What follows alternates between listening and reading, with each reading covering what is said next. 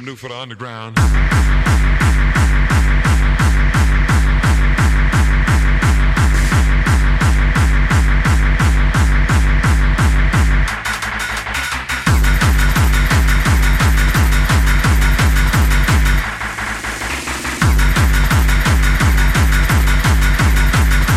This is new for the underground.